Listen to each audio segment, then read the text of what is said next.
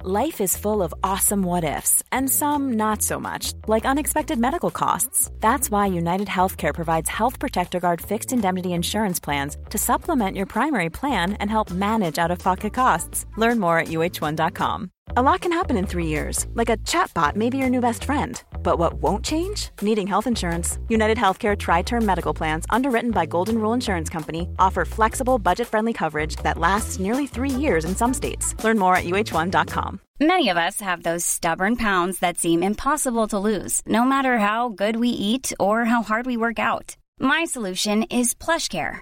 PlushCare is a leading telehealth provider with doctors who are there for you day and night to partner with you in your weight loss journey. They can prescribe FDA-approved weight loss medications like Wagovi and Zepbound for those who qualify. Plus, they accept most insurance plans. To get started, visit plushcare.com slash weight loss. That's plushcare.com slash weight loss. Hey, Mike, can I have a compliment? Mate, I don't have to give you a compliment. Your body's actually got about 30 different complement proteins that all coalesce in three major cascades, which is going to be the classical, the alternative, the lactic I, cascade. I and just, the- I just wanted you to say something about my haircut.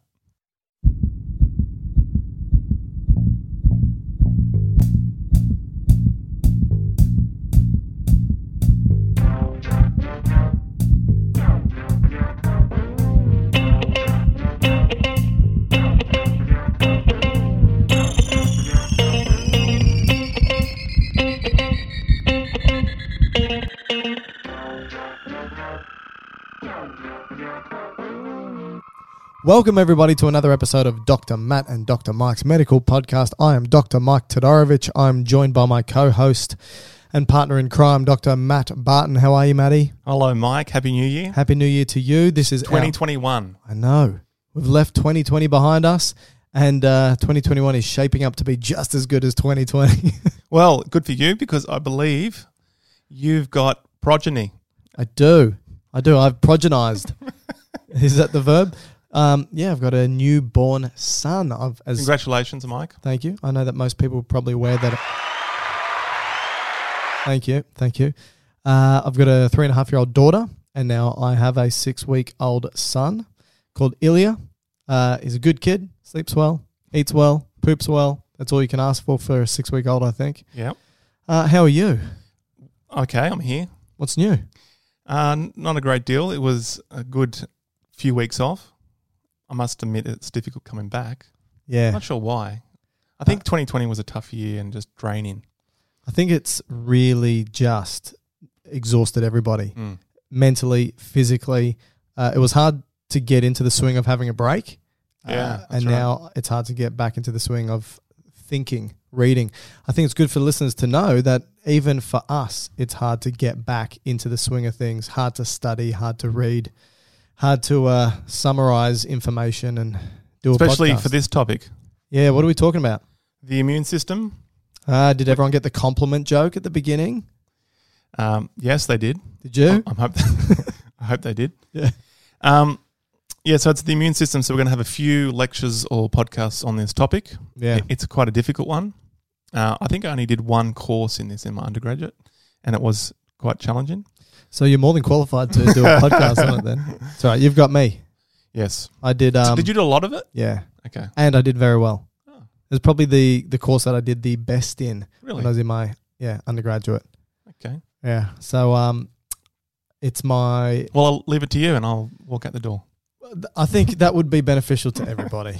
uh, so we're going to do m- a m- number of podcasts on the innate immune system. The I think adapt- we're only going to do one on the innate, which is today. okay. Today we're doing the innate, but we're going to do another one on the adaptive. Yep. We're going to do That's one two arms, on pathogens generally, and we're going to do one on uh, vaccines. vaccines and immunization. Great.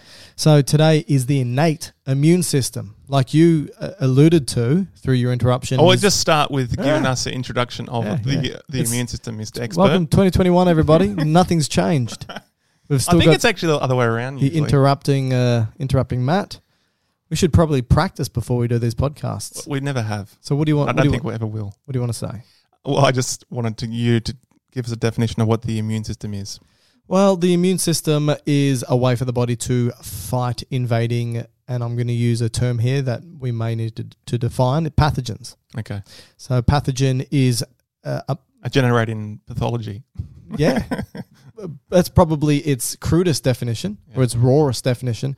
But yeah, anything that can generate a pathology, but it's uh, Disease. usually a microorganism, Okay. um, uh, bacteria, viruses, parasites, for So example. do you think, especially when we became multicellular as adult animals, we then had to develop this immune system? Yeah, I mean, plants have uh, Still, immune still multicellular. divisions. Oh, I guess animals. Yeah. All right. yeah, you fair said enough. animals, idiot. So, um, yeah, I think uh, it, it, it's really important because while we are probably by number one tenth of us is uh, microorganisms made up of microorganisms. Is that the number now? Yeah, I think it's about w- between one in three and one in ten. Okay. Because that's Uh, dropped down a bit. Yeah, it used to be one to one, wasn't Mm. it? Yeah, so between one to three and one in ten of Who our does the counting?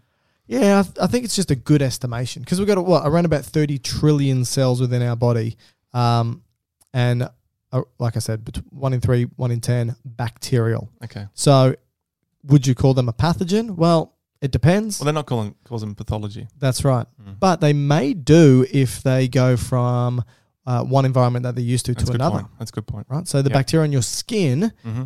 If may it not gets be inside. pathogenic until it gets inside your body. Yeah. Yeah. Good point. right? It's because we've got E. coli, but we can get sick from E. coli, right? We've got staph on our body, staphylococcus aureus, but we can also get sick from significantly sick from from staph.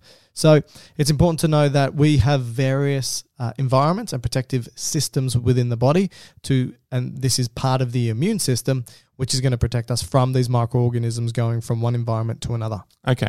So it's fair to say that the immune system's there as a system to keep us well, stop us being sick. Yep. Being invaded by microorganisms. Yes, All right. And now you said earlier that there's two arms to this or two parts of the immune system. you did. There is the, the, the innate, um, which means it's always there, regardless.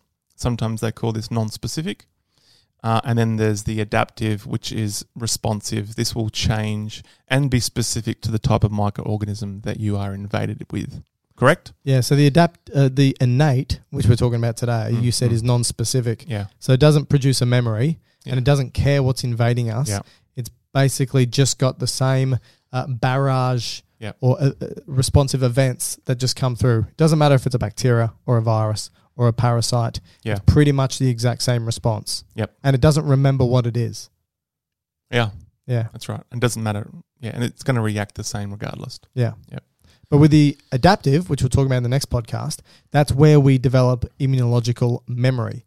That's Yep. where antigens or bits of proteins from a pathogen, for example, are presented. We remember it. So they show us their flag. We remember that flag as being the enemy. Yep. So if we ever get invaded again, We know what to do with it. that's right. but this will take a while to, to develop this response. Yeah. So if you were to get inv- invaded by a virus, it's going to take your adaptive immune system probably a couple of weeks to mount a defense to kill it off specifically, right? Yeah. So therefore we need this innate response to kind of take charge initially to kind of hold it at bay until the adaptive comes in. Yeah. Or you just want to not let Prevent it invade the castle at all, right? All right, with castles, Oh, okay. I- I've got a great analogy. Okay. Okay. All right. So, do you know the city of Istanbul in Turkey? Very well. okay, good. Uh, it used to be called Constantinople, which was probably the, the center, the city center. Dr. Matt and Dr. Mike's History, History. Podcast, Yeah, I thought everybody. we'd diversify this year. so, this city was probably one of the hardest cities to invade in the whole um, Middle Ages, I guess you'd say. Um, you know why? uh, big walls. Very good. That's one part of it. Had huge walls, but also, if you know Istanbul, uh, Very well. a lot of it is surrounded by water. Okay, so to come in from the Mediterranean, you kind of come in through the Dardanelles. This is important in um, war war history, particularly in Australia. This is the Anzac. this is the Anzac Battle of Gallipoli. So Ah. this was the Dardanelles. You got, have to get through this thin um, slit of a um, uh, a waterway into to get into the area towards Istanbul, and so this was a very pivotal area to to overcome in the war. Now, as you come through the Dardanelles, you kind of come into a sea, and then you get really close to the city. Now, a lot of the city is surrounded by sea, so if you were to try and invade the city, you probably had to come in via boat. Now, if the rest of the city has a huge wall around it, so the first line of defense of this city would be humongous three tiered walls. All right. Okay, so this is important, and this is going to be Um, this will make sense soon when we talk about the adapt- uh, the innate immune system. Everyone hopes Okay. so. Okay, so we've got walls. Number All right, one, that we've got walls, stops yep. any person that shouldn't be getting into the city. Okay, now if you were to try to come through to try and invade Constantinople by ship, they actually had these huge chains that they um, drew across the river, and so your boat would get stuck on the chain, Oh, and then they would just blast you from the city walls. like arrows or something. Yeah, or Alright. actually cannons and so forth. So this would be um, They had cannons in the Middle Ages. well, they started to get it. So Alright. like the 14th century, they started to get them. But arrows is probably a good one. Yeah. But this leads to the next one. Have you ever heard of the weapon Greek fire? Greek fire. Yeah. No. So this uh, was developed by these people and the Greeks? Yeah. Well, the Romans, Greeks. All right. So it's a very um, combustible material, and they used to shoot it out of a kind of tube, like a flamethrower, but that al- also could throw it as grenades. And so these were like chemicals that would burst onto fire. Like a Molotov cocktail. yeah, kind of. All right. But it would light up water as well. Oh. And so this would be, Oh, so like the chemical would sit on top of the water. yeah, yeah, and all the boats would burn. Wow.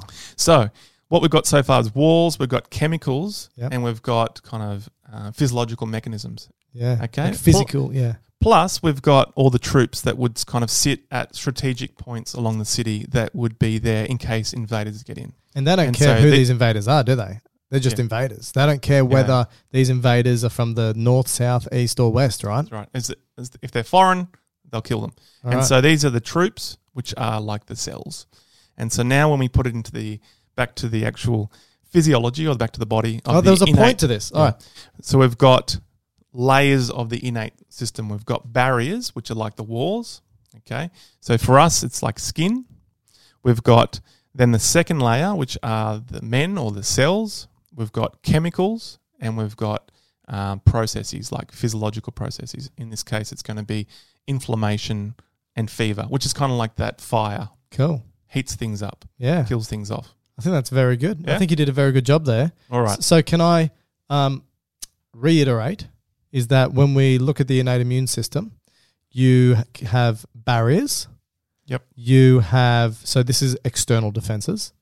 You've got internal defenses, Yep. which are going to be cells, which are going to be That's good. That's one. yep, which uh, they're going to be cells, they're going to be chemicals, and they're going to be physiological Mm. That's right. That's responses. exactly right. So Okay. with the innate you, immune system, you've got the first layer and then the second layer. The second layer is internal, which is those three you mentioned. Yep. And the first layer is the outer protective layer, which the most obvious one is going to be your skin.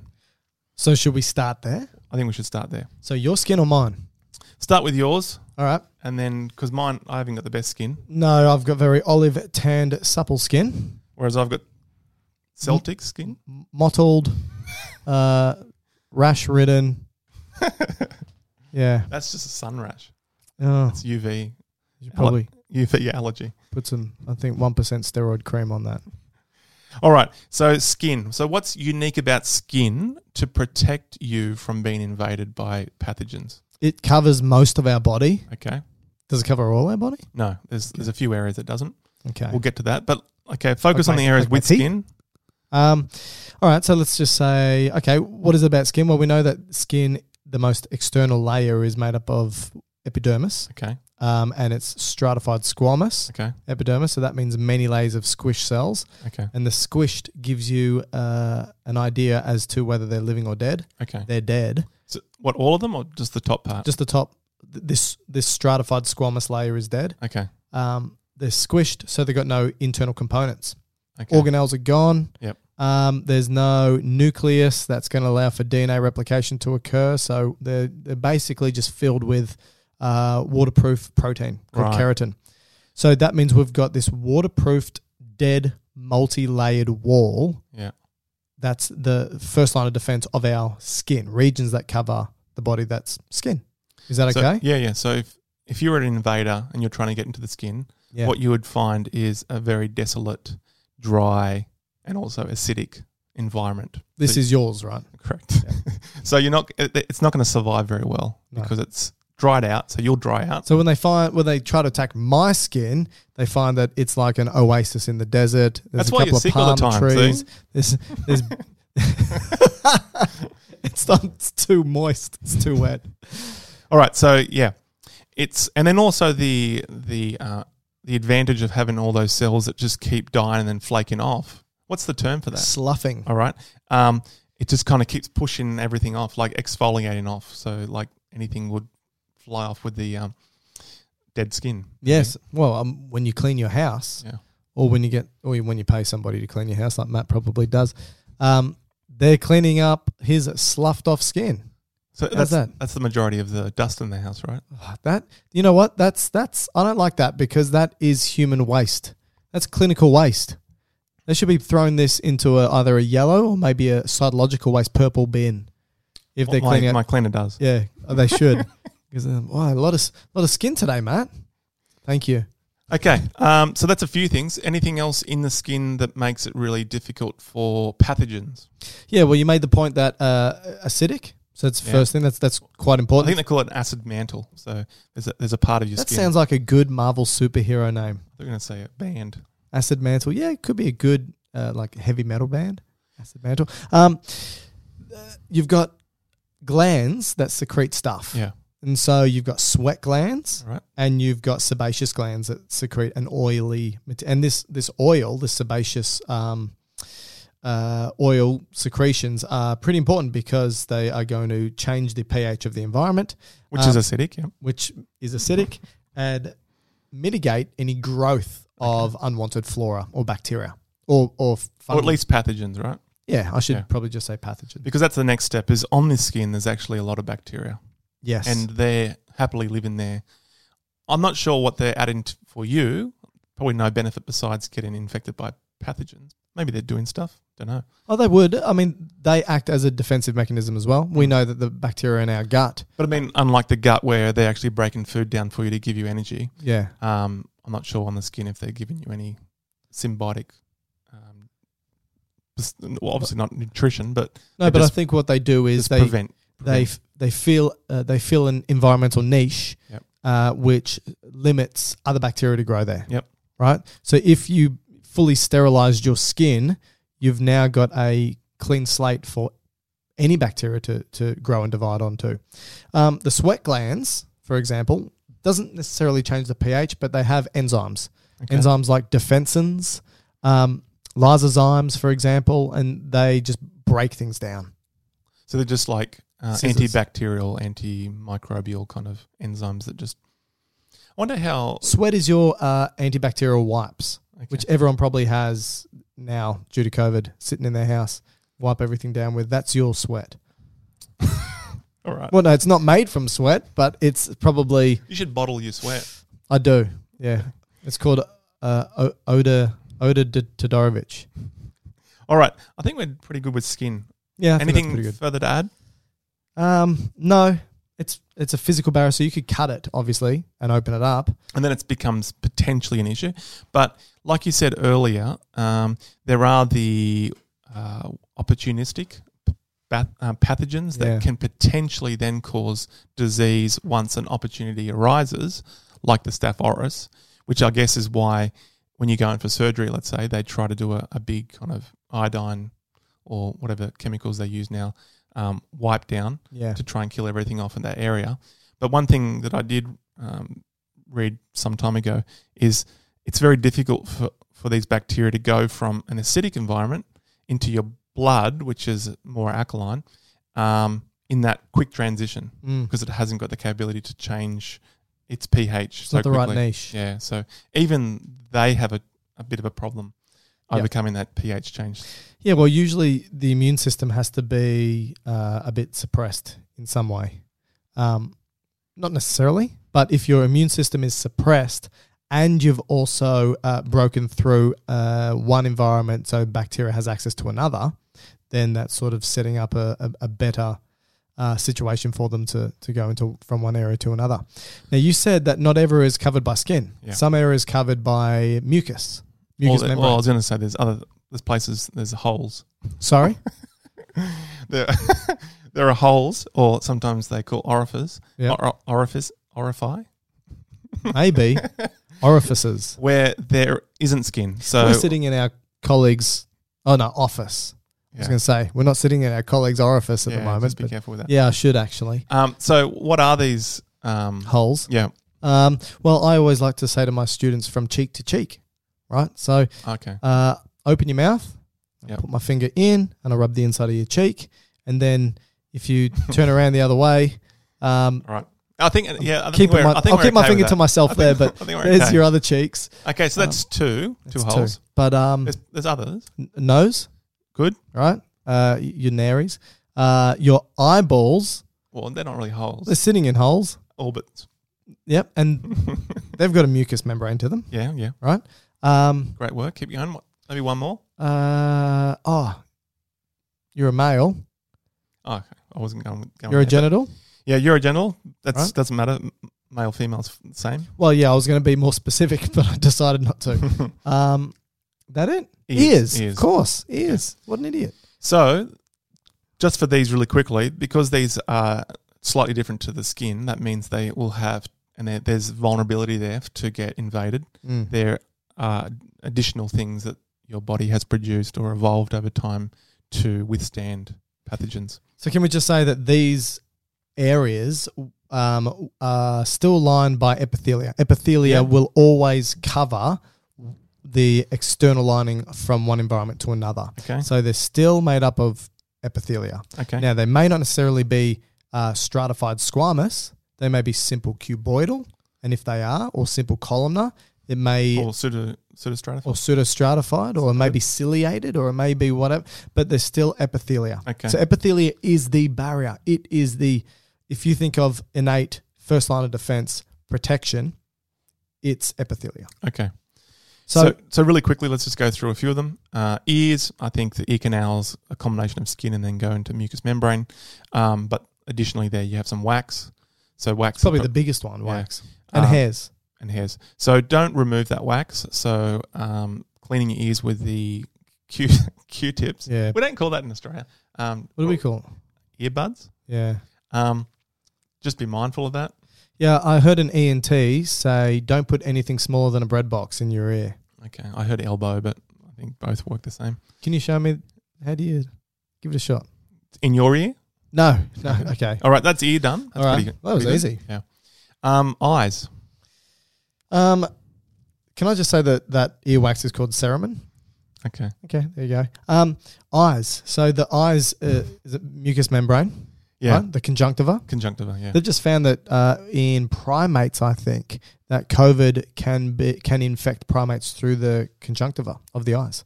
Which would be the same for us, right? I would assume so. Yeah. I don't think it's too different. Yeah. You wouldn't think so. Um, but there's going to be enzymes there. There's going to be enzymes present, things like defensins and lysozymes and What? Uh, what's the fluid in your germicidal. eyeballs? Around your eyeballs. what is it? Lac- lacrimal fluid or Oh, yeah. lacrim. So Yeah. when you produce tears, it's lacrimation yep. um, from your lacrimal gland. Yep. And did you know that you have three different types of tears? Really? Mm.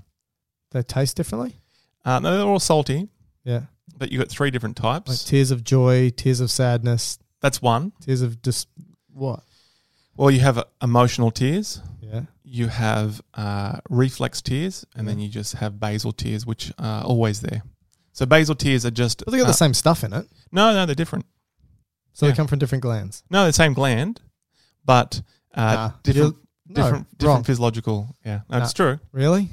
So the basal tears is what's there all the time. It's usually just um, s- salty water, and it's really just to keep your eyes lubricated, Lubricated. and also nourished. Because remember, the front of your eye, your cornea, Cornea. uh, cornea doesn't have a blood supply. yeah, that's Because right. if it had blood supply, you wouldn't be able to see because you had blood vessels in front of your eyeball. Yeah. yeah. So it needs to get through diffusion. So you have to have fluid there all the time. Yeah. So that's really its job. Now, when you have reflex tears, this is if you get something stuck in your eye or like uh, you peel onions, Yeah. it's an irritant. Irritant. Yeah. So this brings in a different response. this is This- why when I have a conversation with you, I Eyes sometimes water? get yeah. uh, so this actually has in this fluid. This is where you'd have more of those enzymes. All right. Plus, you'd have antibodies. Like IgA. IgA. yeah, yeah, yeah. All- IgA. Would be E as well? No, just A. IgA. I reckon E possibly as well. Anyway, Nope. because it was E's with uh, allergies yes. and you know hay fever will cause Irri- Yeah, you're probably irritation in the eyes. Oh, look, never say never with biology, right? So that's a response between trigeminal and facial nerve, Okay. the reflex. Okay, and then Yep. finally, um, you have emotional tears, which is completely different. Yep. So if I was to cut your facial nerve, I'm not going to, but if I was going to cut your Is that a facial, threat? you wouldn't be able to do reflex tears anymore, but you could still have emotional tears. Really? Isn't that amazing? so Mm. if um, so I wouldn't cry cutting an onion, Correct. but, I you would, watching a Pixar movie. Yes. That's Okay. right. That's right. Isn't that cool? I It's thought it was- int- I thought it was cool. No, no, no, it's very interesting. Yeah. Good on you. So three tears. okay. anyway. Well, you know, that, that's definitely going to help someone in an exam, right? All right. So that's uh, ears, eyes done. Yep. Now uh, nice. let's go, let's just go nose mouth together, because this is where you'll get this is where you're going to get swabbed for COVID. yes. So you Oh, might as yeah. well just put it together. So you're just gonna make that the we're just gonna say respiratory tract. the top Okay. upper respiratory tract. Okay. Okay. Um, what we got here is mucous membranes. Yep. So we got uh, epithelium that's produced in mucin, which I think then when it's hydrated becomes mucus. Yep. So that's uh, what what would you describe that? Just a thick. Viscous fluid. Okay. Yep. Uh, and then you've got cilia in them. Um, I'm not sure if it's right in your nose, but it's probably as you get down to the trachea, at least. Yep. This is like that chain in the uh, the Constantinople analogy. Yep. Things get stuck in it. Yes. Okay, and then you can either the way it gets it kind of these little hairs beat their way upwards Yeah. towards your pharynx. Yeah, they're like little hands that grab and throw up, Yeah. and the mucociliary escalator. So the mucus, being very sticky and viscous, captures the particles, and then the cilia captures the mucus and pushes the mucus up, up, up, up, up, and then you either make the decision of swallowing it down into your gut where it's got a low pH and will destroy it, plus other enzymes, or you just cough it up. And spit it out on the ground. Yeah, but I think currently with COVID, we're probably do just that. going to swallow it. Um, it- we've got vibrissae. Don't forget vibrissae, first of all. So they're the hairs in the nasal cavity. Okay. So they're going to probably be the very first So you- line of unless you defense. pluck them out. yes, And which then- and then you you'll- obviously haven't for a long time. And then if you do pluck them out, you get reflex tears. yeah, very true. I get emotional too. Because that's also trigeminal nerve. there you go. We've got coughing and sneezing, right? That's, Well, I that's haven't got there yet. oh, sorry, I didn't realize that you were dictating the uh, the way that this podcast was progressing. All right. Uh, we did would, you- would cilia. you we also did say mucus. the? Would you also say the? Um, uh, I got a mind blank. What are the uh, turbinates? Yeah. Uh, well, the, the turbinates, which are like little divots and grooves inside the nasal cavity, play three major roles. They heat the air coming in, So that's Uh, more respiratory. they humidify the More air coming respiratory. in, but they clean the air coming in because when the air comes in, it begins to spin, Yeah. turbination. And when it spins, just like if you've ever hopped on that horrible ride, Gravitron. yeah, when the local carnival comes I in hate that. and you get stuck to the wall, that's what the turbination does. Sticks you to the wall, So if you were a bacteria, you get spun on the gravitron and it would splat you against the wall. Yeah, and which even is if you full of spewed, mucus, it would it would stick to the mucus. and then that would dry out and produce snot. Yes. Great. Cool. That was a good way to finish that. So that's nasal cavity and respiratory tract. Well, up mouth. Yeah. No, in mouth you've also got saliva. Oh, that's true. Saliva is probably really important. I mean, IgA, lysozymes, uh, very, you know, contains huge, huge amount of antimicrobial substances. Okay. Even dog saliva, right? Think about all the stuff they put in their mouth and they don't get sick.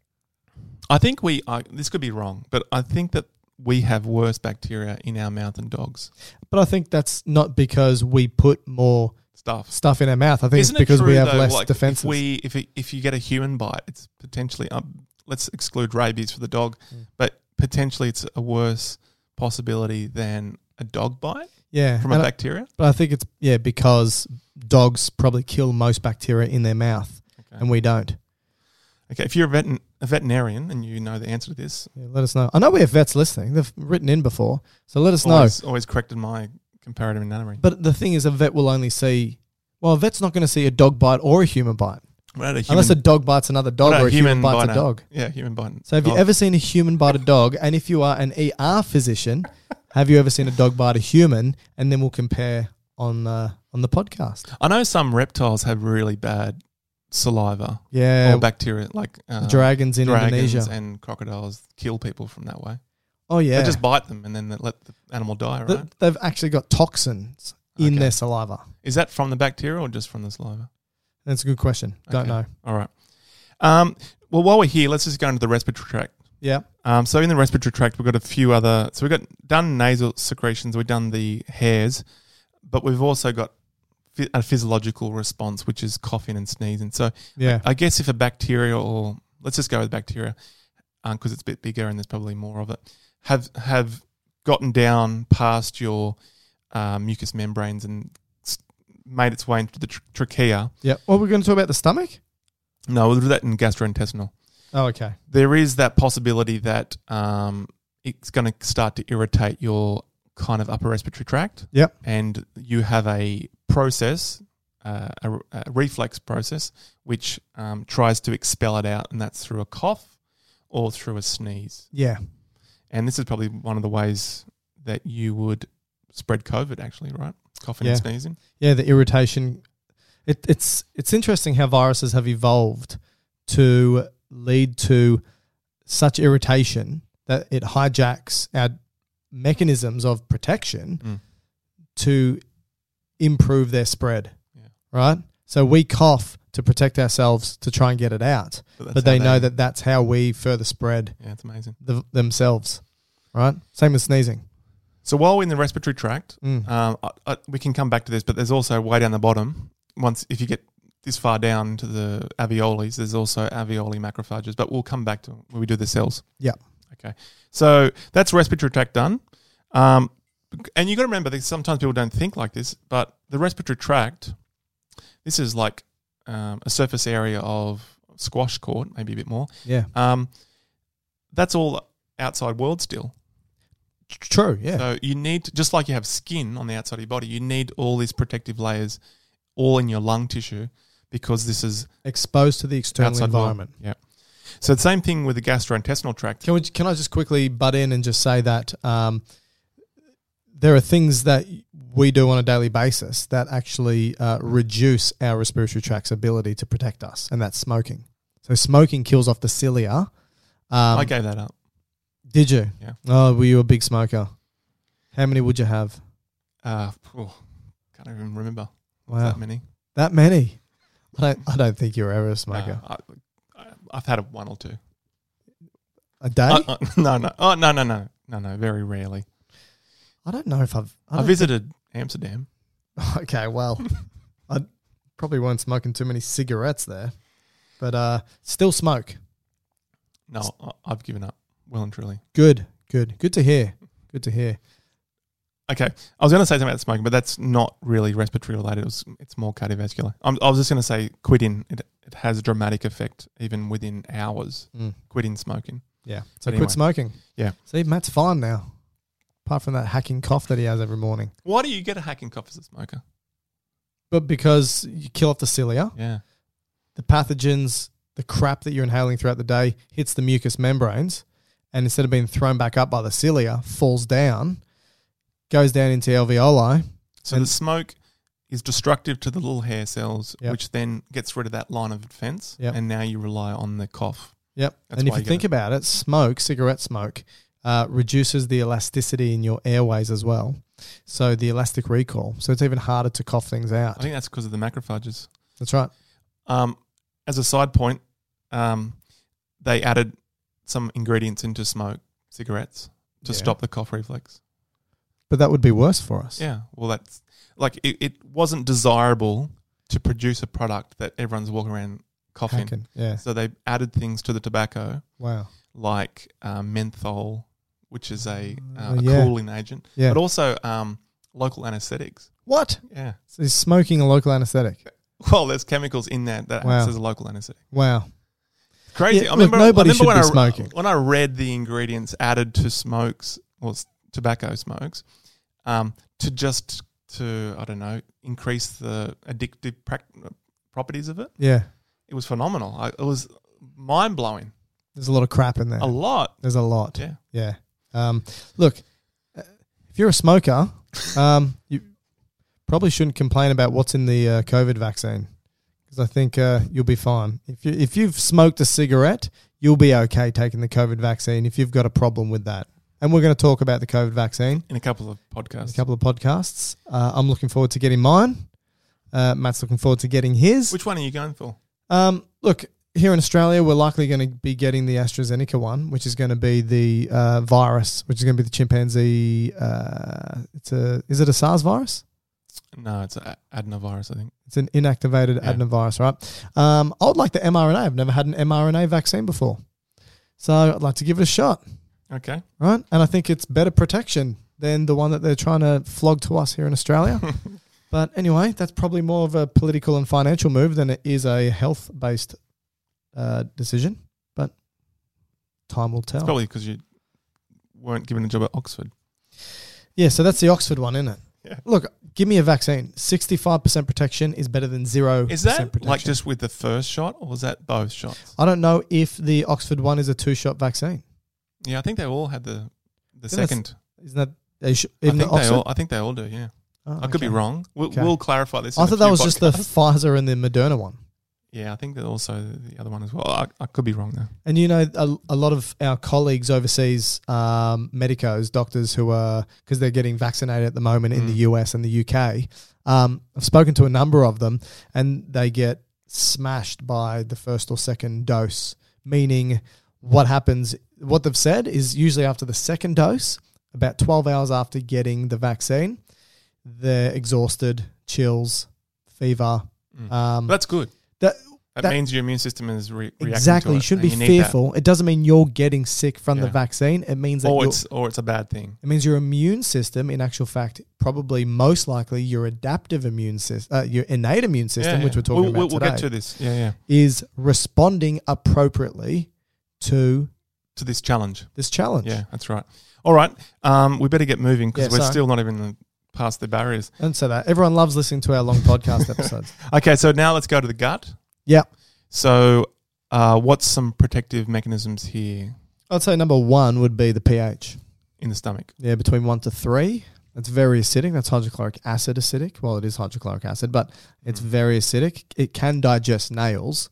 Doesn't mean you should ingest nails, but it can digest nails. You mean like your end of your fingers? no, I mean hammer nails. Okay. Yeah.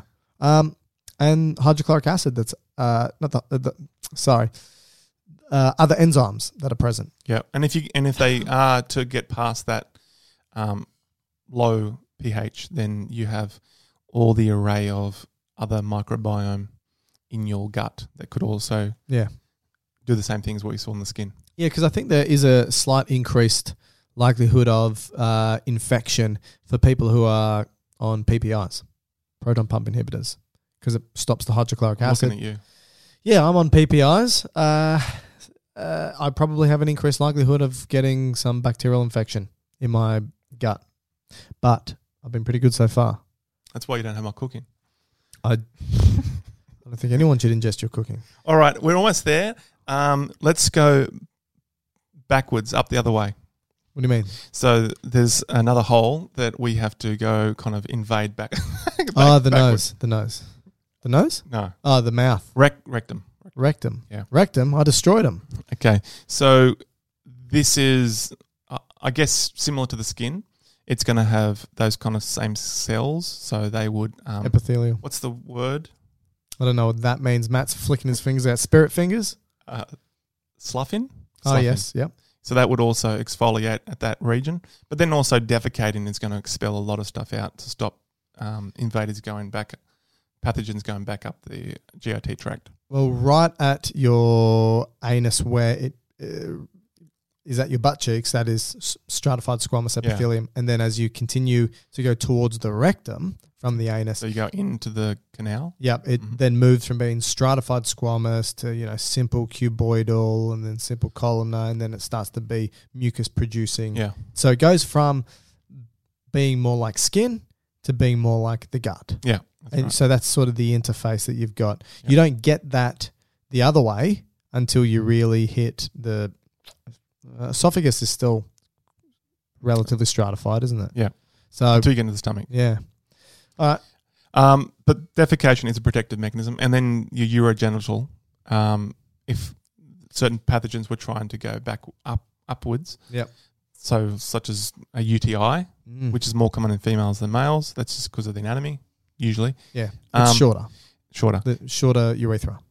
Yep. Uh, also, location of the urethra is in the uh, What's the correct anatomical?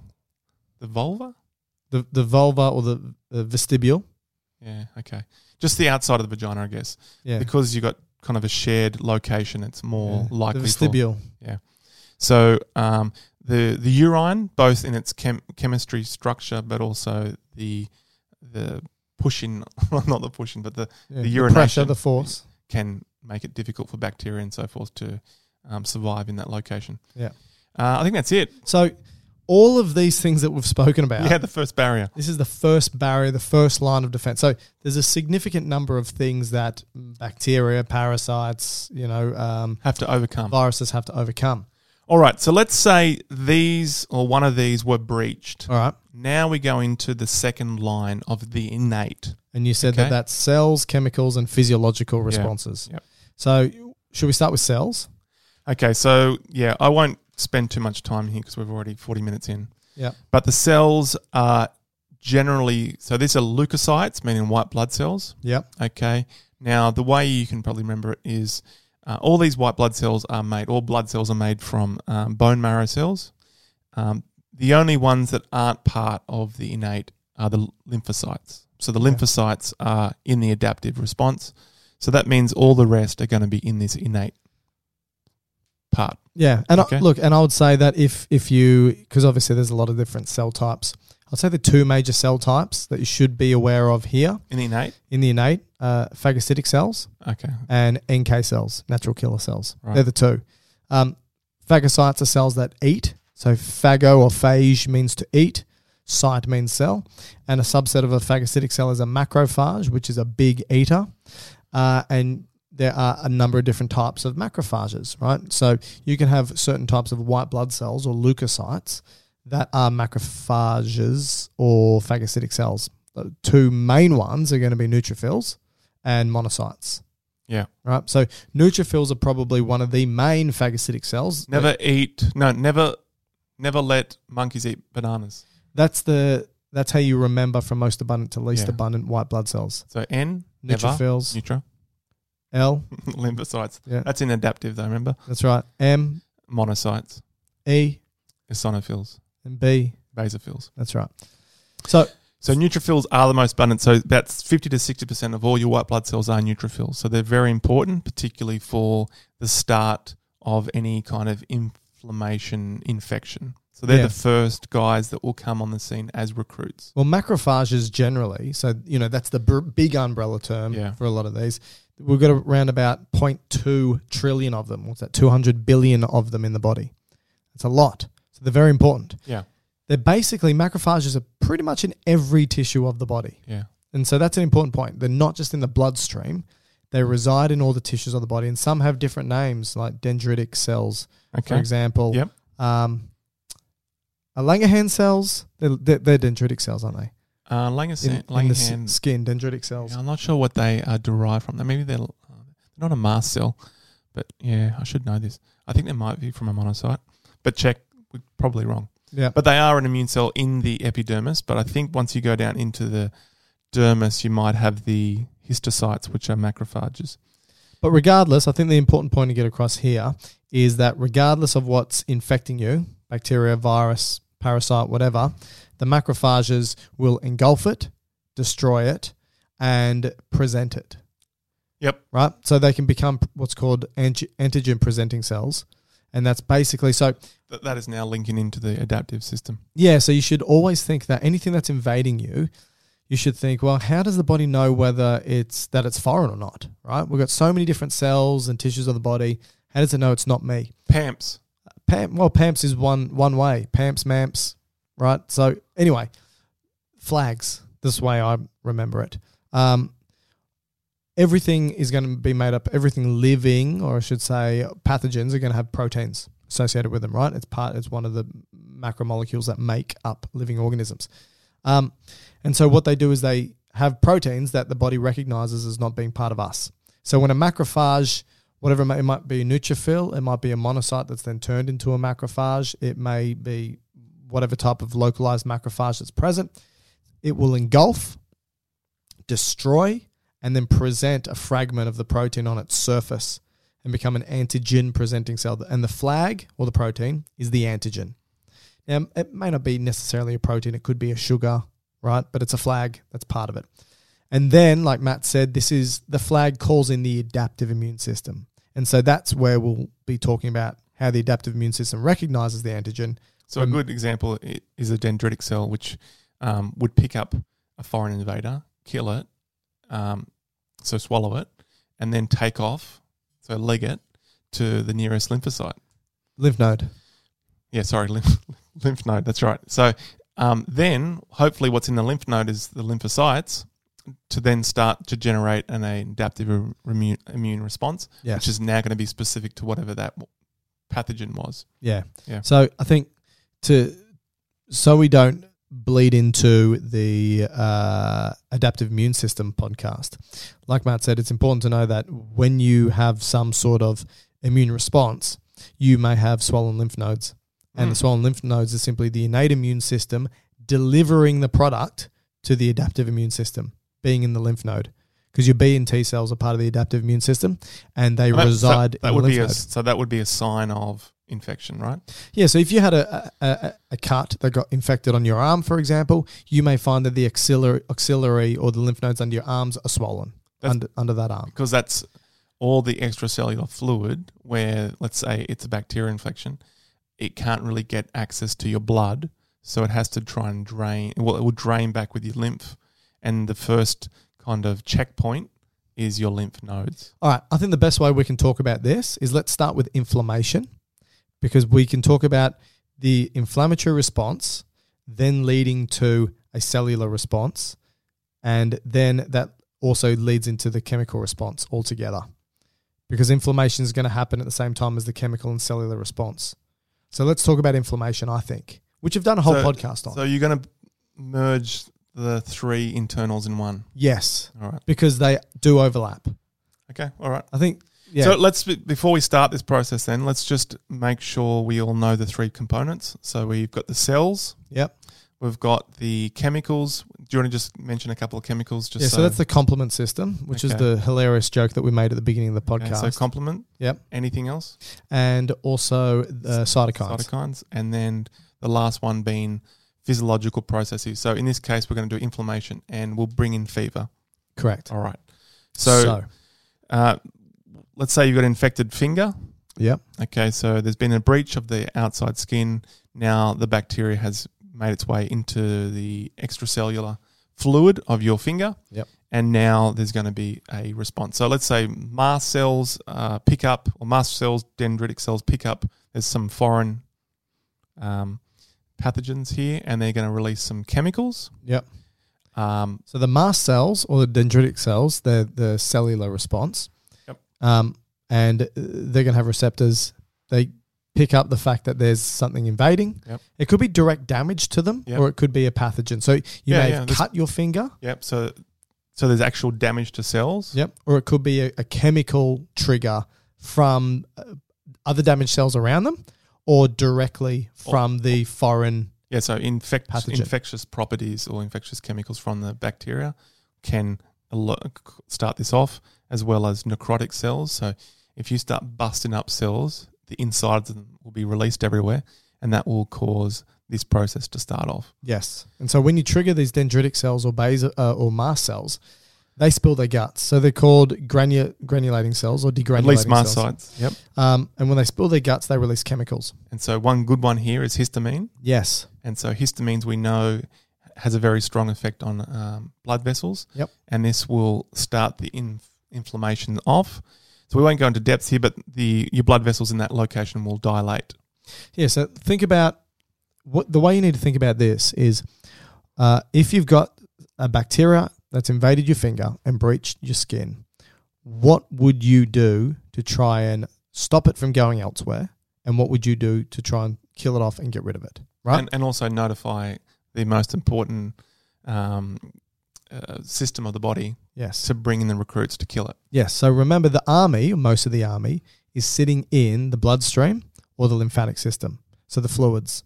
And so, if you've got something damaged there, you're going to release chemicals that open the doors of the gates to bring the army in. So And- unfortunately, telephones don't work in this system. So They you, don't. You've got to do it through mail. It's all Wi Fi. You've got to do it through chemicals. So the histamine's released from the mast cells, um, and it's not just histamine, but bradykinins as well, cytokines, um, nitric oxide, prostaglandins, all these types of chemicals, which are really important. They tell the blood vessels to relax and dilate. Yep. Now, when you relax and dilate, more blood goes to that area. So it increases the flow and increases the amount of white blood cells that can get to the area. Yep. The other thing that it does is it increases the permeability of the Mhm. capillaries. So and adhesion properties. so capillaries are a lot like Matt's underpants. They're full of holes. And so things are going to leak out, again, like Matt's underpants. And what's going to leak out is going to be fluid to sort of wash or flush the area where the Would you bacteria. rather do the chair at the end of the With- day? yes, which we'll have to hose this chair down afterwards. it's going to flush the area. It's going to increase the likelihood of white blood cells to get out of the bloodstream into the interstitium and the tissue to try and attack Solution and of destroy. pollution is dilution. Is that right? I think it's a surgical saying. Yes. Just just wash it out. Wash it out. dilute it. Um, and so you distracted me. All right. Increase flow, increase uh, permeability, flushing it out. White blood cells coming in. Wait, just shut up for a sec. White blood cells coming in, flushing it through, diluting it out. Neutrophils are going to be part of that process They're the, they're the first, right? within seconds, Yeah. seconds to minutes. Neutrophils will be there at that bacteria, And, how do they know to get to the bacteria? chemokines? Okay. So this is where the chemicals chemo, come in. chemotaxis? So cytokines include chemokines, right? Cytokines are all cytokines are are simply chemicals that are released by cells that uh, orchestrate the immune system. They are the conductor of the orchestra. So the types of things that they do is they initiate, they amplify, they direct, they mediate, they regulate both the innate and the adaptive immune system. They tell, tell things where to go and what to do. Okay. That's what cytokines do. And there's heaps of different types. You've heard of interleukins, Which tuber- means between Luke, white, in yes, between white cells. one white cell releasing a chemical to tell another white cell something to do. So they're the Interferons? interleukins, interferons, which interfere with viral reproduction, That's a good one. tumor necrosis factor, which increase the cell death of things, um, colony stimulating factors, for example. Okay, so um, the tissue that, or the part of your finger that's got the bacteria, is now alert in the body. There's a whole lot of chemicals or uh, cytokines being released. The blood vessels dilating, so we get more blood flow to the area. But at the same time, because a lot of fluids leaving the blood vessel, the actual flow is slowing down. Yeah. which gives more chance for the neutrophils to squeeze out on the side of the wall. Yep. and then they move towards the bacteria. Yep. Okay. Um, so there's a whole lot of chemicals occurring. Plus, we might just add to this while we're talking about chemicals. Some chemicals which become what we call pyrogens go back into the blood and circulate around the body, particularly in this case to the hypothalamus, which is your brain, and that's going to tell the brain to reset its set point to become hotter That's right. and that this is how you induce a fever. And so what this will do is will instead of setting you at what 36 6 to 37 2, it bumps you up to let's say 39. Yeah. And so all of a sudden your body thinks, "Hey, I'm actually feeling a bit cold. Yeah. I So- Oh. should be 39. I'm below this. So So- let's shiver. Let's shiver. Let's take um, elsewhere in the body. Let's take um, blood away, so you become white and you, you don't lose as much heat." Now, this is a question I was going to ask you, um, which you may or may not know. How does these cytokines, I presume are cytokines, how do they instruct um, cells to increase metabolic rate? Cells, m- most cells of the body have cytokine receptors. All right.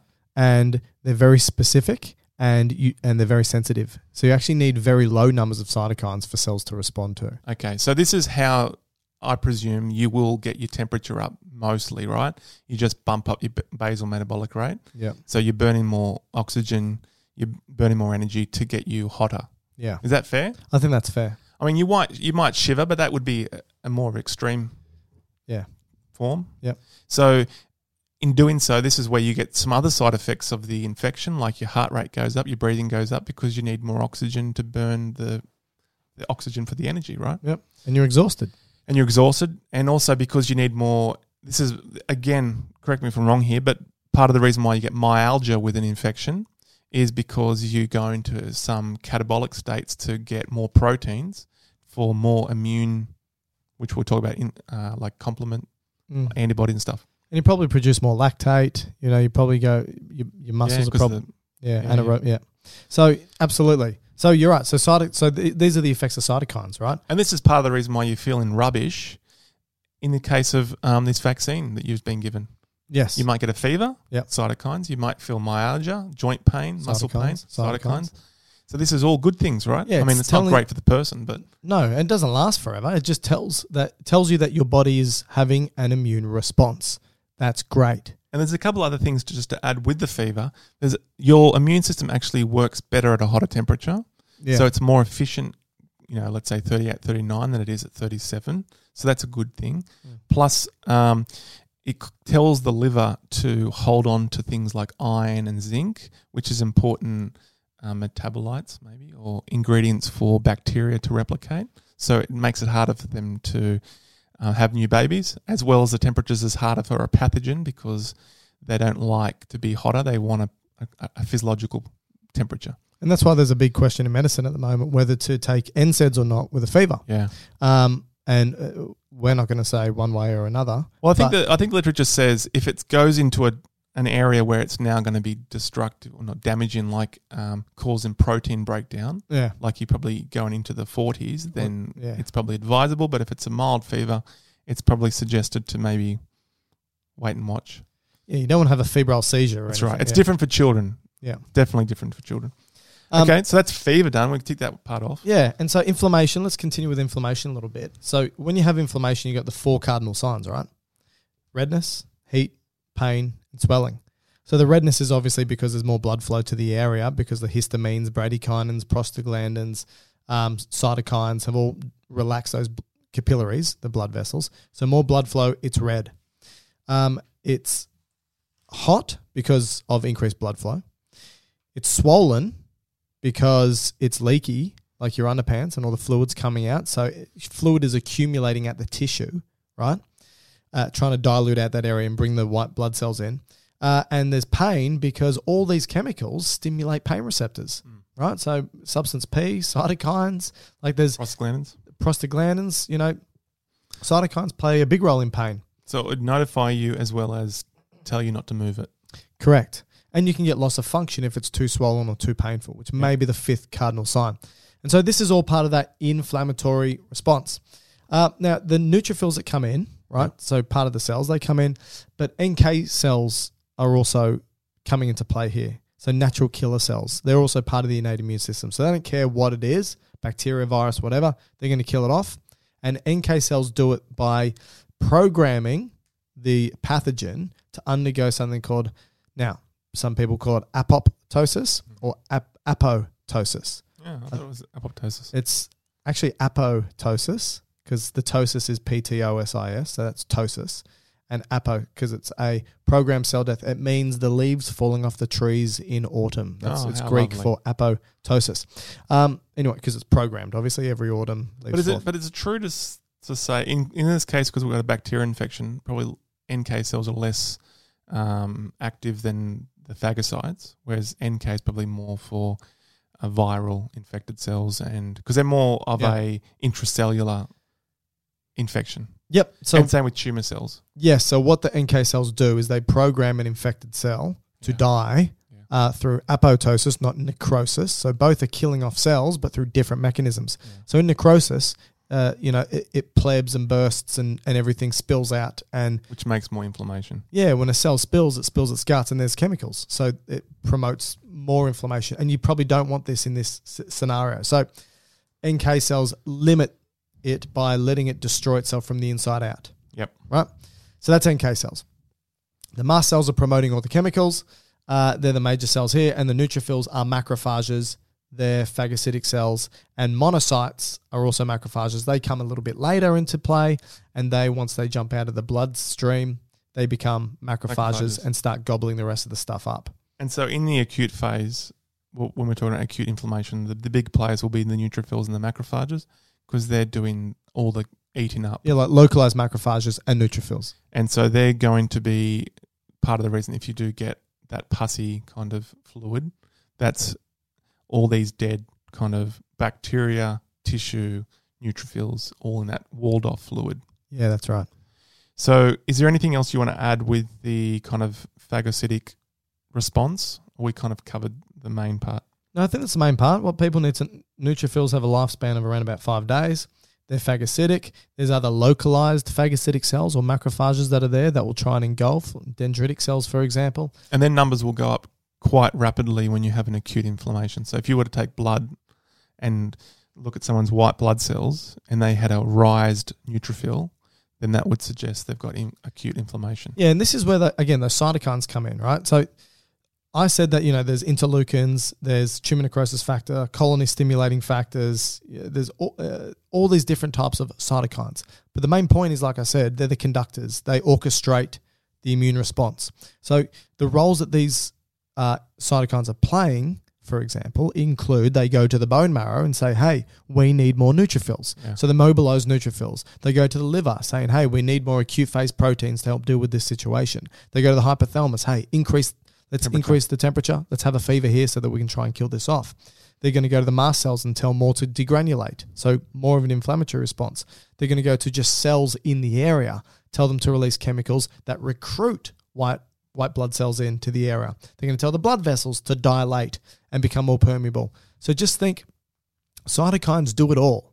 They do it all and they call the other systems in. Yep. They also call the adaptive immune system in Yep. as well. Okay, so that's two cells done. Do you want to do a couple more quickly? Like what? Well, just so it's for completion. So we've got the eosinophils, which is much more for parasitics. So this, if you were to have worms or something, then Which the- my daughter had. which these these these guys would play a bigger role. So they would they're also granulocytes, so they'll release chemicals onto that parasite. Obviously, they can't eat the parasite because the parasite's multicellular; it's large, so it can't swallow it like a bacteria, Yeah. but it can um, secrete things onto it, stick to it, Like cytotoxic chemicals. try to kill it.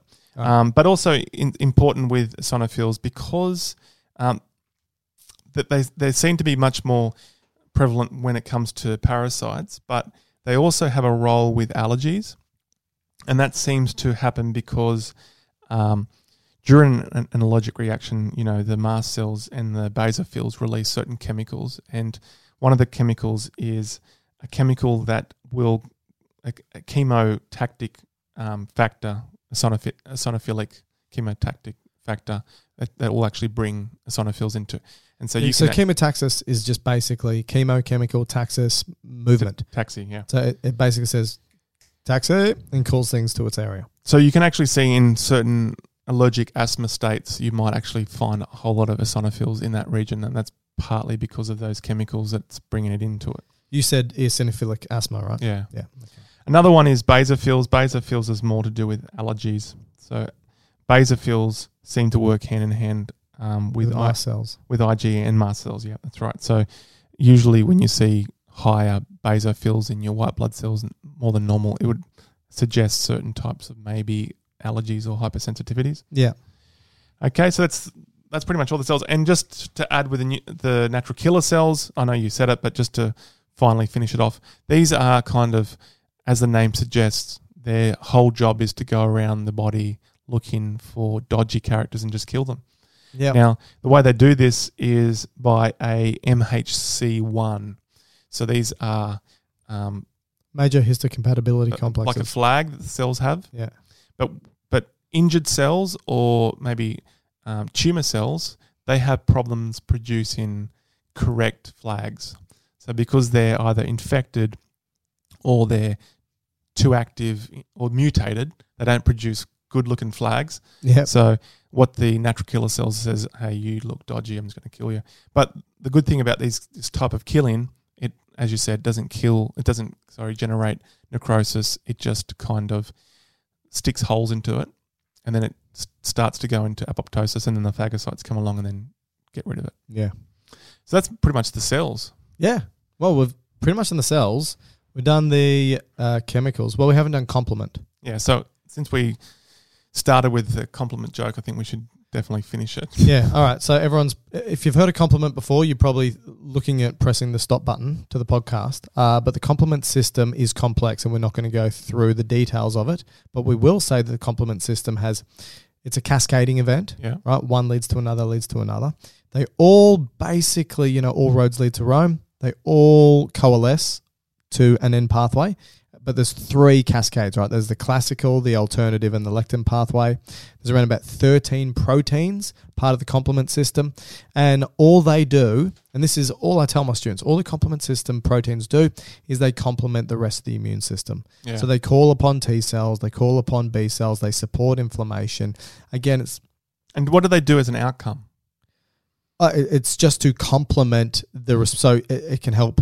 I hate Ops- using the word optim- ops- boost, but Opsonization. yes, So- uh, Opso- yeah, So what that's essentially to make it easier for um, destruction of, like in this case, bacteria. I think um, complement proteins is more for extracellular uh, infections or parasites like bacteria. Yep. Um, so these these kind of allow it easier to be killed off. Yep. Or eaten. Um, it they actually um, exaggerate the inflammatory response. Yep. So they kind of make it even more Uh, acute amplify it. Yep, amplify. That's the word I was after. Um, they induce um, cytolysis through MAC, which is membrane attack complex, I think they call it, yep, and agglutination, yes. Which so is kind sticking of- things together. and it comes out of fluid. Yeah, if you've ever done a test in your lab where you take your red blood cells and you try and find out what blood type you are, Yeah. and you put the antibody in, you'll find that they agglutinate, and that means they just come together and stick Clumping. together. But you're right. The but the way I talk about complement is they complement it. They support the rest of Yeah. the system. Yeah, opsonization, which is really important, binding of a protein um, uh, to a portion of a bacteria or other cell type, and that enhances phagocytosis. It supports inflammation, supports the lysing of, of cells and breaking them apart. Um, So they, this complement protein, ten percent of your blood proteins are complement proteins, yeah, there's heaps. but it they 30 ha- main proteins. they have to be turned on to be active. So they're inactive, right? yeah. So um, something has to happen to initiate, and they kind of go down a cascade of waterfall event. Yeah. Well, don't go chasing waterfalls. Um, and then you have the outcome, which is what we just m- mentioned. So, okay, chemicals done. The chemicals being the complement, being cytokines. Uh, we've spoken about the cells. Do we do interferon? Uh, interfer- yeah, I spoke about interferon simply interfering with the way viruses uh, replicate. And that's pretty much it, right? Yeah, I guess so. Right? They, they, they find an infected cell um, and they. Which is interesting. So an infected cell. So let's just say, uh, let's just go with the COVID example because it's topical. Yeah. A cell is infected with COVID. It's a virus. It releases interferon from itself. Yep. And it goes to the, all the neighbors. Yep. And who some- aren't infected. who aren't infected. Yep. And what they will they will take on this interferon, which then s- kind of generates an enzymatic response, Yep. which makes it harder for now the COVID to come in to do its um, mRNA uh, enzymatic replication. And that's why interferon therapy is something used for a number of different viral infections, right? Yeah. Interferon therapy.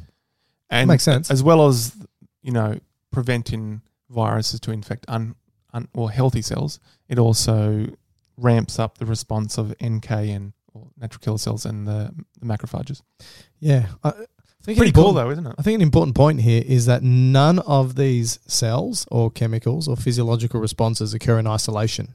Yeah, They're all blending, melding, working with one another, supporting each other. And this is probably why you feel so rubbish when you're infected, right? Like you feel so tired and drained and no energy, Yeah, lethargic. think about what your body's doing. Think about your liver's pumping out proteins, your, your bone marrow's pumping out cells, your metabolism's changed, your hypothalamus, which is the master regulator of freaking everything you do, is being altered. Like, of course, you're tired and exhausted. Give your body that time to rejuvenate. and cytokines also make you anorexic, What do you mean? or you don't want to eat. You know when you're Ah, gotcha. sick, you just feel Yes, by the the defi- yeah, the actual definition of anorexia. Um, yeah, are we done? yeah. Wow. We So- actually we actually got quite a lot done in a short period there. I th- I was expecting like it was going to go into two hours. Yeah, you would you would think that. All right.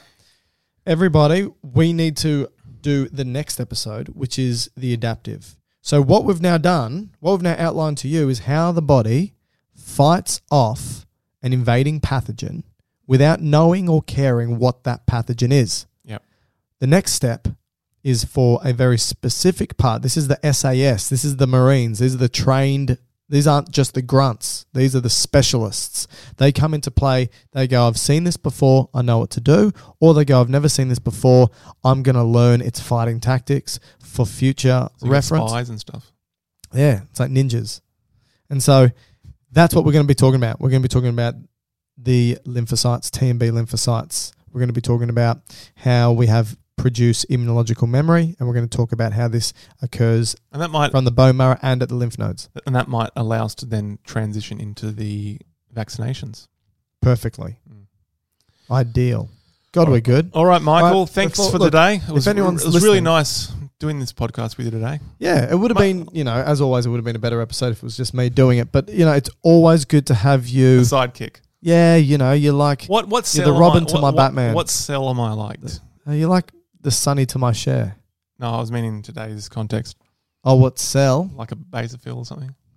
I would say you're. Got an Uh, allergy- make you probably an a- allergy. I would say you're a sloughed off, stratified squamous keratinized epithelia. That's One that I've just salated. sloughed off That's- onto the floor. That's salated. That your that your housemates just. Well, that I Suck must up say, to the Michael, that's vacuum. probably one of the nicest compliments I've that ever anyone has ever given you, calling you a sloughed off epithelia. had. All But right, now- wait. It's I know it's a, an hour and nearly ten minutes. Um, but if you're still listening, you can contact us if you like. People do it. God knows believe why. it or not, believe it or not, Um, and we will endeavour to get back to you. Mike won't because he's Yeah, he's- you never get back. It's always his me. email etiquette is ho- horrible. gubiosciences at gmail.com. Otherwise, I'm on Twitter, Dr. Mike Todorovich. I've retired. Uh, don't worry about Matt. I'm on Instagram. Join my Instagram. I put up videos. Actually, you can follow the school, our school's Twitter page. I'll, don't worry about that. And what? Yeah, no, what's the school's Twitter page? I think it's at, at Griffith Nursing. Yeah. Or just type in uh, Griffith Nursing or Twitter. type, type in Dr. Mike Todorovich uh, on Instagram and you can watch some videos. We're mostly on PH. Maybe. Um, and go to the YouTube page if you want to watch some videos. Just type in Dr. Matt and Dr. Mike on YouTube. Hit subscribe. If you like our podcasts, please go into Spotify, go into your Android, go into iTunes. Give us a five star rating. If you don't think we're worth a five star rating, don't don't do anything. Don't give us four or three or two or one stars. Don't say you guys are great and then give us a four star rating because I don't get that. Um, or send us an email and say that we're helping. Or if you want a topic, send us an email. Don't send us super niche topics, um, and uh, we'll give you a hand. And happy New Year. Happy New Right. Year. Hopefully, 2021 is going to be good for all of us, and we can provide you with some more free educational material. See you next week or next podcast, probably safer to say. Ciao. See you, Mike.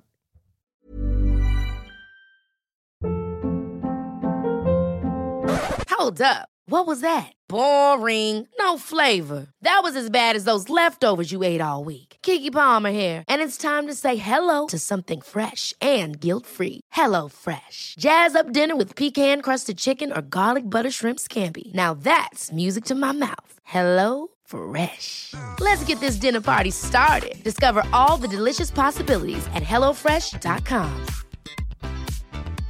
Hey, it's Paige DeSorbo from Giggly Squad. High quality fashion without the price tag. Say hello to Quince. I'm snagging high-end essentials like cozy cashmere sweaters, sleek leather jackets, fine jewelry, and so much more. With Quince being 50 to 80% less than similar brands. And they partner with factories that prioritize safe, ethical, and responsible manufacturing. I love that. Luxury quality within reach. Go to quince.com slash style to get free shipping and 365 day returns on your next order. Quince.com slash style. Imagine the softest sheets you've ever felt. Now imagine them getting even softer over time. That's what you'll feel with Bowl and Branch's organic cotton sheets. In a recent customer survey, 96% replied that Bowl and Branch sheets get softer with every wash. Start getting your best night's sleep in these sheets that get softer and softer for years to come. Try their sheets with a 30-night guarantee. Plus, get 15% off your first order at bowlandbranch.com. Code BUTTERY. Exclusions apply. See site for details.